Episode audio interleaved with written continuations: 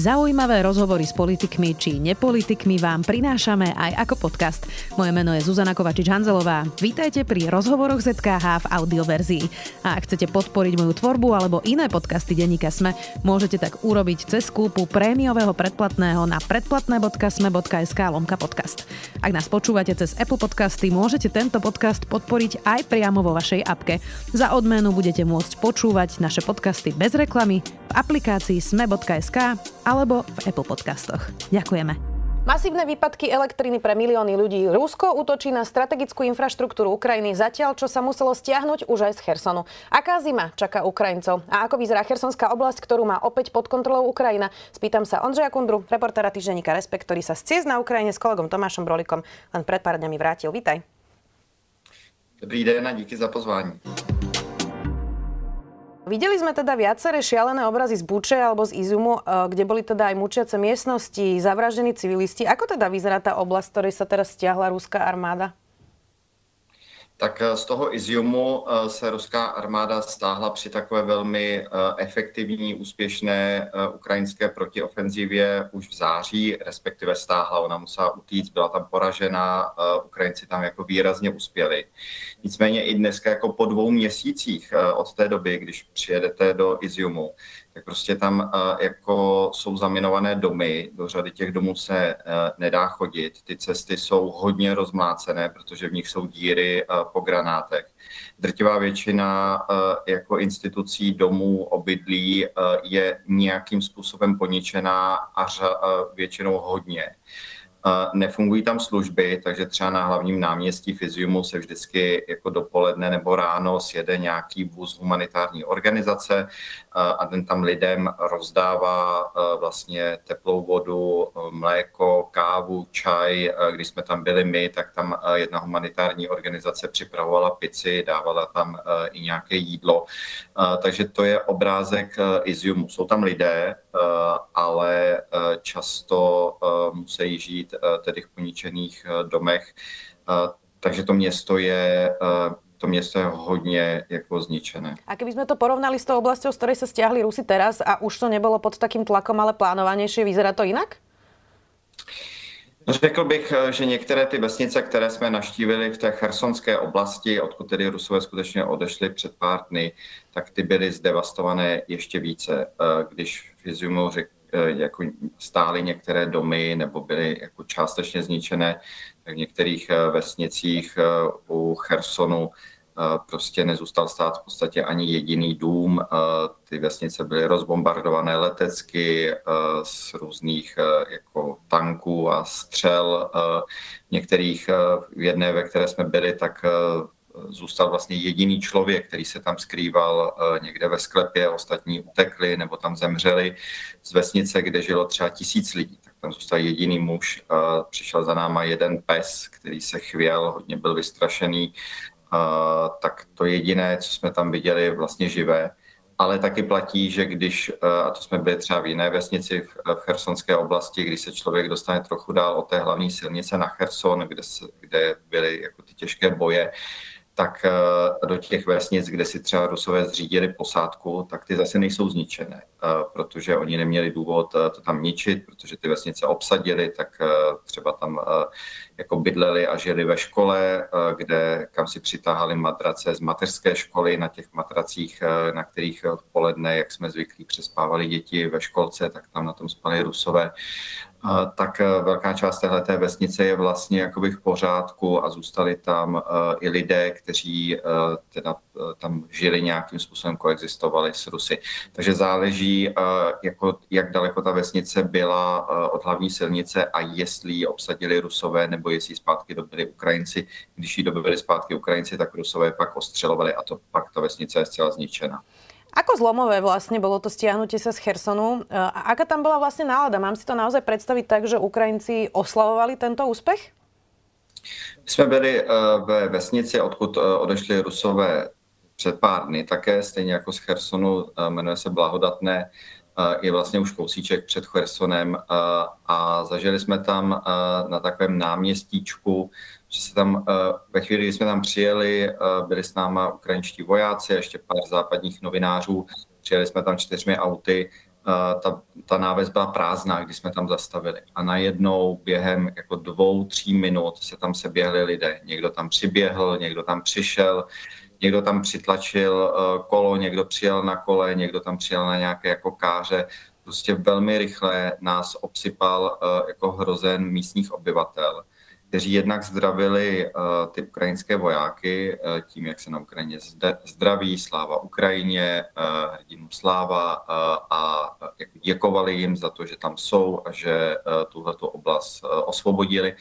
Ale pak taky ti místní obyvatelé uh, hodně jako reagovali na nás Eh, projevovali taky, jestli můžu říct, nějakou radost, že s námi mohou mluvit a hlavně jako potřebu, touhu nám všechno jako by začít vyprávět, sdělit to, co tam s Rusy zažili. Jedna paní nás eh, odvedla právě eh, do té školy, kde si Rusové zřídili posádku, chtěla nám to tam všechno ukazovat. Takže ti lidé vlastně, jako pro ně to byl jeden z prvních kontaktů po odchodu z Rusu s někým jiným, než byli Rusové nebo než jsou sami ti vesničané z vojáky nebo ze západními novináři a vlastně měli to hodně na srdci, eh, co chtěli vyprávět. Hmm. Čítala som, že už je teda um, spojazdená železnica, ktorá umožňuje evakuovať ľudí, alebo umožňuje ľuďom aj vrátiť sa do tej uh, oblasti. Dá sa ale kam vrátiť? New York Times dnes písal, že sa očakáva presídlenie miliónov občanov z oblasti, kde Ukrajina nevie garantovať ani základné služby, ako je teplo, elektrina a voda. Tak um, majú sa kam tí ľudia vrátiť, alebo to naozaj bude skôr evakuačná trasa? To bude eh, záležet na tom eh, vedle dalšího, jak třeba Cherson bude eh, v těch dalších dnech a týdnech Rusy ostřelovaný. Už teď je, po tom, co ho dobili zpátky Ukrajinci, tak když tam bude docházet k masivnímu ostřelování, protože Rusové jsou na tom na druhé straně řeky, a, a vlastně pohodlně mohou Cherson ostřelovat, tak pak samozřejmě to bude nebezpečné pro život. Zároveň ano, není tam voda, e, není tam elektřina, e, teprve nedávno tam vedle železnice byla zprovozněna e, vlastně první nějaký první supermarket, takže je těžké se tam dostat i k základním potravinám a mít vlastně tekutiny a věci, které jako člověk potřebuje k životu. Když přijdou tuší mrazy, což se teprve uvidí, tak to místo samozřejmě bude jako víc neobyvatelné ale Cherson na druhé straně podle všeho nebyl jako nějak dramaticky zničený, to znamená, že ti lidé, když se bavíme o tom, jestli se mají kam vrátit, jestli mají kde žít, tak co se týká samotných jako staveb jako takových, tak ty stojí. To není jako v Iziumu nebo v té jedné vesnici, o které jsem mluvil před chvílí, která se jmenuje Posad Pokrovské, nedaleko Chersonu, o, které, o kterou sváděli tuhé boje Ukrajinci a Rusové, která je tedy totálně rozstřílená, tak Cherson takhle nevypadá. Takže e, jako e, lidé mají kde žít, ale e, budou mít problém s energiemi, budou mít problém s teplem a ano, bude tam jako zřejmě intenzivnější ostřelování. V tom případě to pak pro život bude nebezpečné. Čo napríklad míny? Eh, čítala som eh, stanovisko od mimovládky, ktorá sa zaoberá práve čistením oblasti od mín aj v tejto oblasti, v oblasti, že len vyčistenie Chersonskej oblasti od mín môže podľa odhadov trvať mesiace, možno roky. Rusi v oblasti umiestnili aj kontroverzné motýlie míny, ktoré vyzerajú ako hračky a osobitne nebezpečné sú pre deti. Tak um, ako opatrne sa tam vlastne človek musí pohybovať, keďže je to naozaj masívne zamínované? A ako bezpečné to potom je pre ľudí, ktorí si nemôžu ísť ani do lesa pre drevo? Já budu popisovat to, co jsme viděli. Eh, tak, eh, a neplatí to jenom pro tu chersonskou oblast, ale i pro ten Izium. Eh, tak tam člověk vidí jako různé domy, které jsou obehnané policejní nebo armádní páskou a tam je napsáno nebezpečí min nevstupovat. Rusové vedle toho, že miny pokládali na cesty, různé druhy min, eh, nebo na nějaká území, kde předpokládali, že se bude pohybovat ukrajinská armáda nebo lidé, tak ty miny často kladly právě i do různých obydlí a do různých institucí. Eh, a to tím způsobem, že neleží jenom někde na zemi, nejsou třeba schované pod nějakou jako podlahou, nemusí na ně člověk našlápnout, ale stačí, že třeba otevře dveře k tomu je připevněná nějaká jako šňůrka nebo spouštěč, který je navázán pak na tu minu. Takže když z jedné strany otevře dveře, tak spustí celý ten mechanismus a vyletí do povětří. Takže tohle jsme tam viděli jako poměrně často v těch vesnicích a s tím bude tedy jako velká práce. Iziumu po dvou měsících jako řada těch domů nebyla vyčištěna a, a Ukrajinci prostě na to nemají logicky jako dostatek personálu, protože se snaží aspoň pročistit ty úplně jako nezbytné trasy pro přesun mezi těmi městy. No a pak jsou to ty miny, které jsou různě právě nakladeny na silnicích nebo na nějakých vedlejších silnicích nebo na polích. Tady můžeme vidět, když se vrátím trochu zpátky, tak v roce 2014, kdy začala válka na Donbase, tak tam bylo nakladeno velké množství min, které se nezakreslovaly do dneška, když tam lidé na těch osvobozených územích jako obhospodařují svá pole, tak se poměrně často stává, eh, že při orání eh, třeba právě najedou na nějakou minu, takže tam člověk potká poměrně do zemědělců, eh, kteří třeba přišli při té práci o ruku, o nohu, protože prostě nebylo možné to úplně vyčistit. A to si myslím, že teď ještě bude jakoby složitější úkol, když jsme byli v chersonské oblasti, tak jsme tam slyšeli celou řadu detonací což nám vojáci říkali, e, že to jsou detonace, které jsou právě od e, odminovávání. E, na tom pracovala jiná část armády, tak ty výbuchy jsme tam slyšeli vlastně každou chvíli. Také když jsme jeli autem na různých místech, tak jsme viděli, jak dřevěné krabice, ve kterých byla munice, to tam bylo poházené na kolejišti, které ještě nebylo zprovozněné, nebo u cesty. V těch cestách, kudy jsme projížděli, jsme viděli často jako střely, to nebyly miny, ale byly to střely, které byly jako zaryté do do vozovky.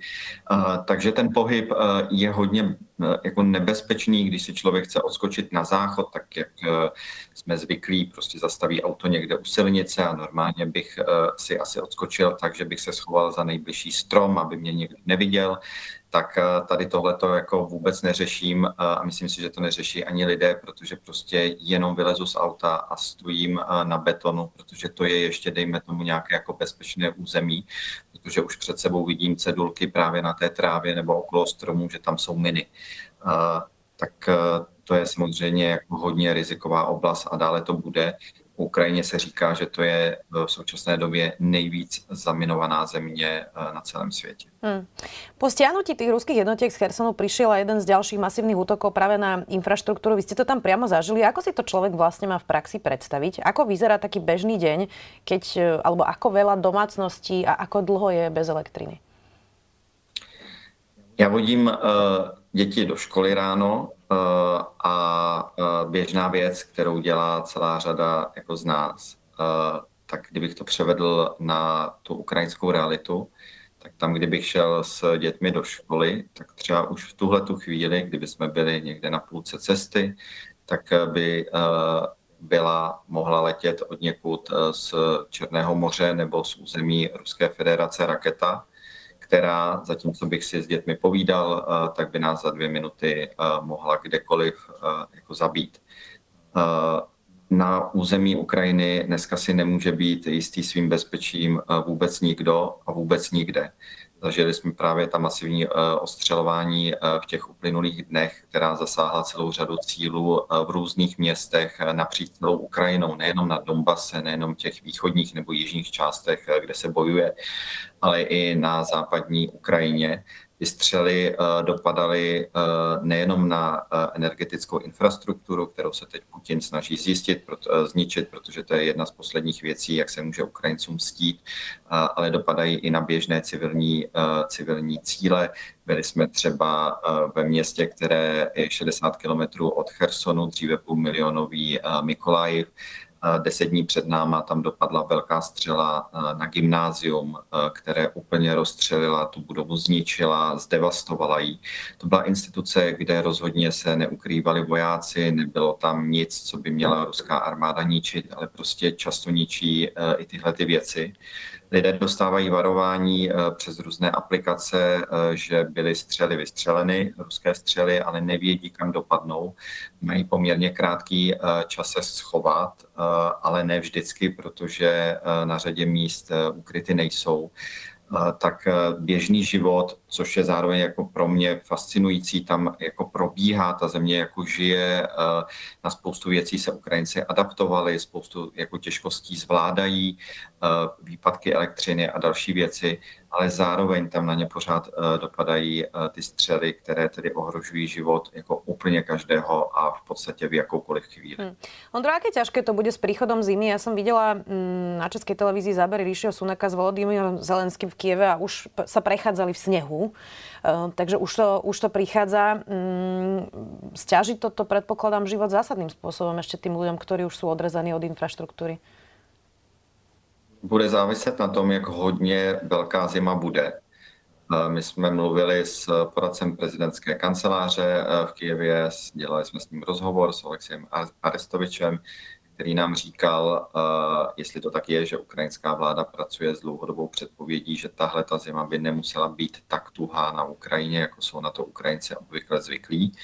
Kdyby to tak bylo, tak je to samozřejmě eh, jako potom snesitelnější eh, jako na přežití, když bude docházet dále k výpadkům elektřiny a k výpadkům tepla.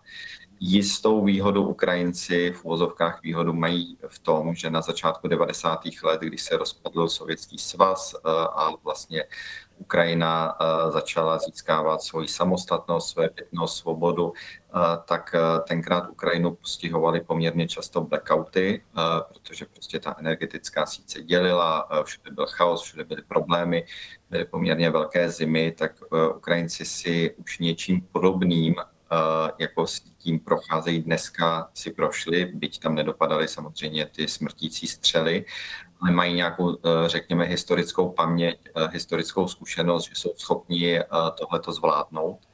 A, a taky bude hodně záviset na tom, jak masivní ty blackouty budou. Víme, že Rusové se zatím trefili zhruba podle tedy ukrajinského prezidenta Zelenského do 40 uh, vlastně energetické infrastruktury. Ukrajincům se poměrně eh, daří sestřelovat eh, ty ruské rakety, přitom eh, jako masivním ostřelování v jeden den jich bylo vypáleno 90, Ukrajinci jich sestřelili 73, což je jako velký úspěch. Když dostanou další západní zbraně a komponenty na sestřelování ruských zbraní, tak potom jako se bude snižovat riziko, že se Rusové, že Rusové zasáhnou další energetické cíle a to by pak samozřejmě bylo příznivější pro Ukrajince. Také často nám lidé říkali, že jsou připravení nějakým, nebo tak, jak mohou se snažit na tu situaci připravit, že třeba budou bydlet v nějakých chatkách za městem, kde mají různé zdroje elektřiny nebo tepla, ať už tedy na uh, elektriku nebo, uh, nebo na plyn, ale nebo jenom na dřevo. Takže řada lidí jako uh, myslí na všechny možnosti, eventuality, jak vlastně tu zimu přežít a jak to zvládnout. Vy ste s Tomášom boli na Ukrajine aj v čase, keď teda mm, rakety zasiahli územie Polska. Nakoniec sa naozaj ukázalo, že to zrejme boli teda odrazené rakety pri práve obrane proti útoku. Neurobil prezident Zelenský chybu, keď vyhlasoval, že sú to ruské rakety, a keď pomerne rozhodne vlastne hovorí o rúskom útoku na Polsko?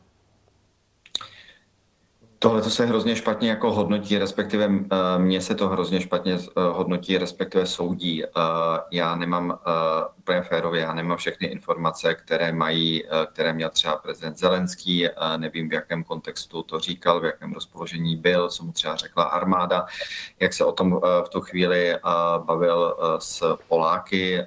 Musíme jako zvážit, že prezident Zelenský je jako pod enormním tlakem, jako obrovským, jako nikdo dneska na celém světě.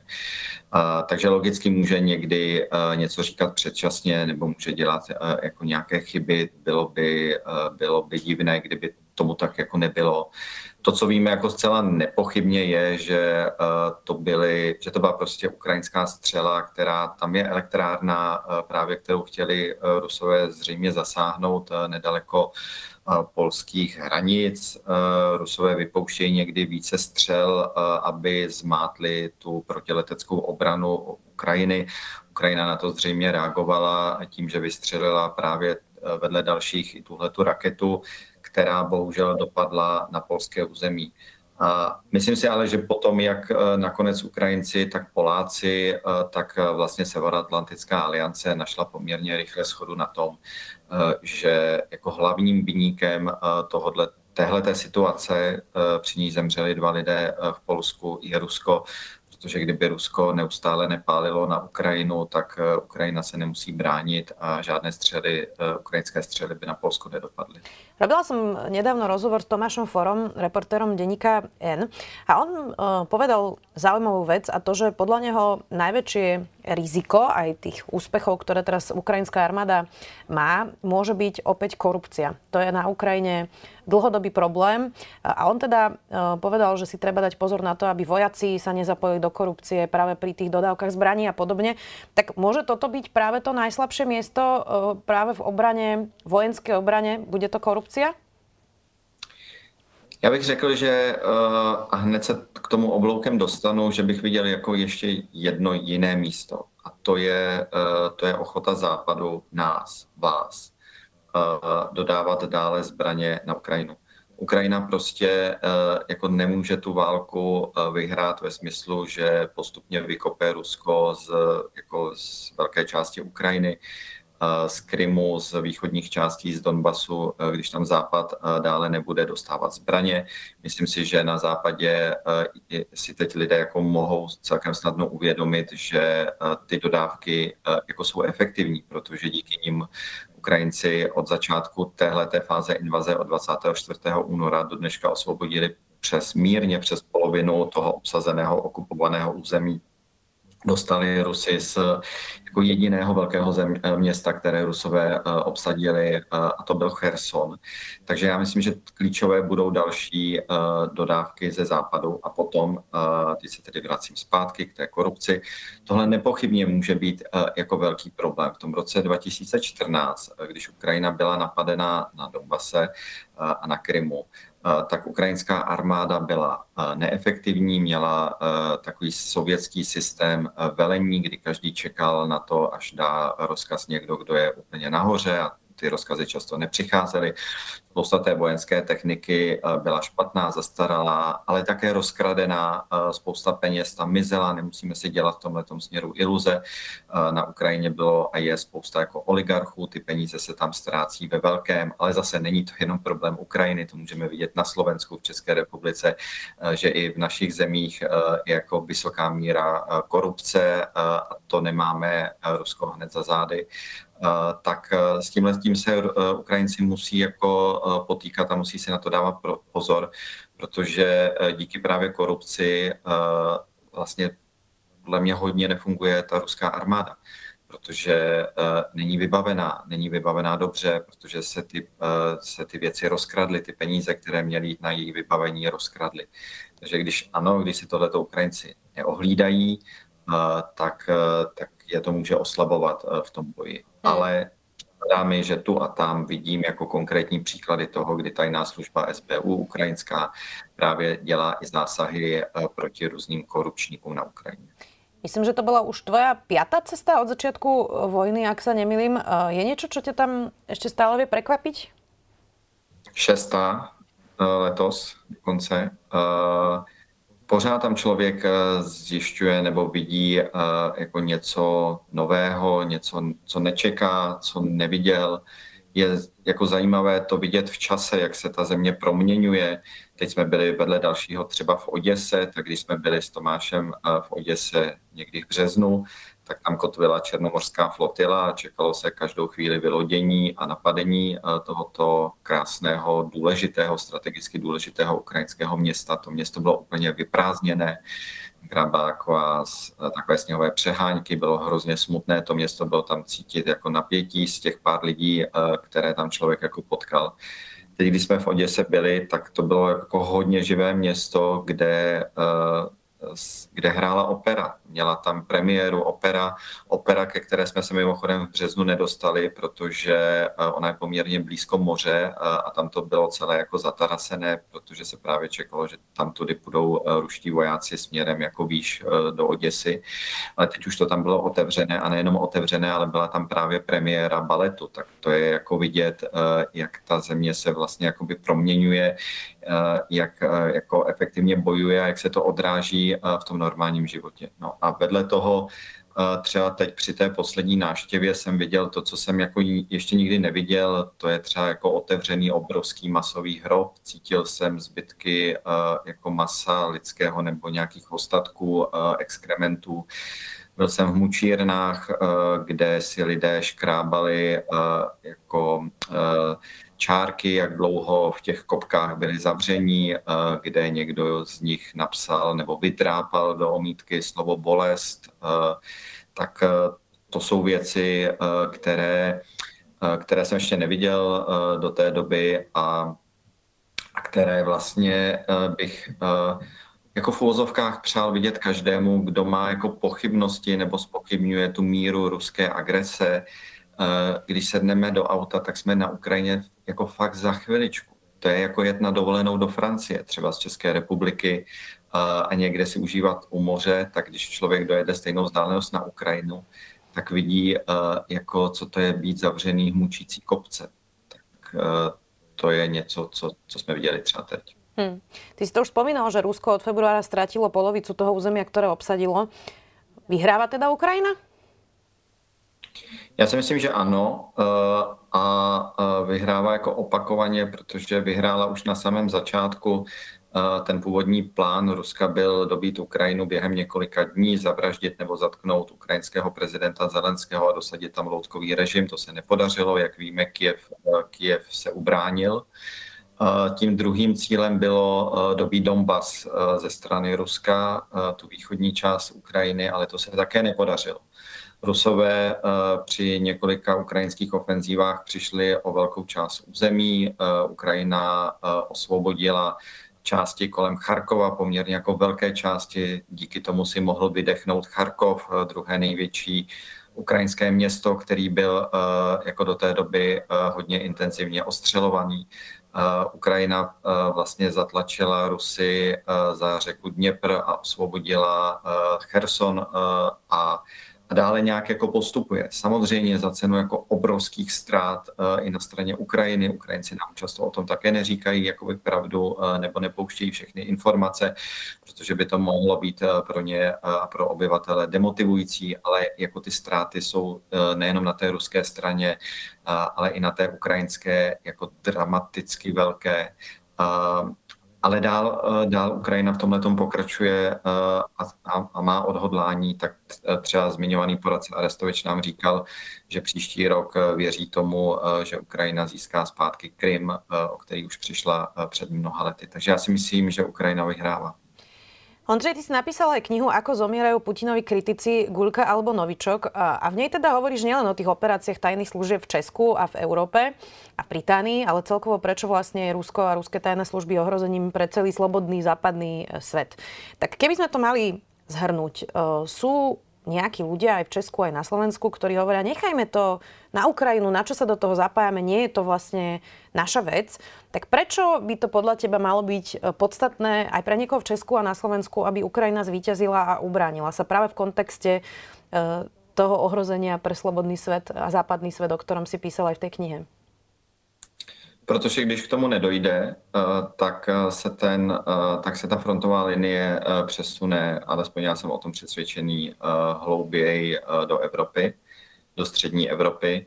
Myslím si, že Rusko nikdy o České republice, o Slovensku a o Polsku nepřestalo uvažovat jako o své sféře vlivu, jako o něčem, co by chtělo, a o Pobaltí samozřejmě také, kudy by chtělo obnovovat svoje impérium a když e, Ukrajinci e, jako nevybojují tu bitvu na Ukrajině a za to bychom jim měli být jako podle mě hodně vděční, tak, tak prostě budeme umírat tady.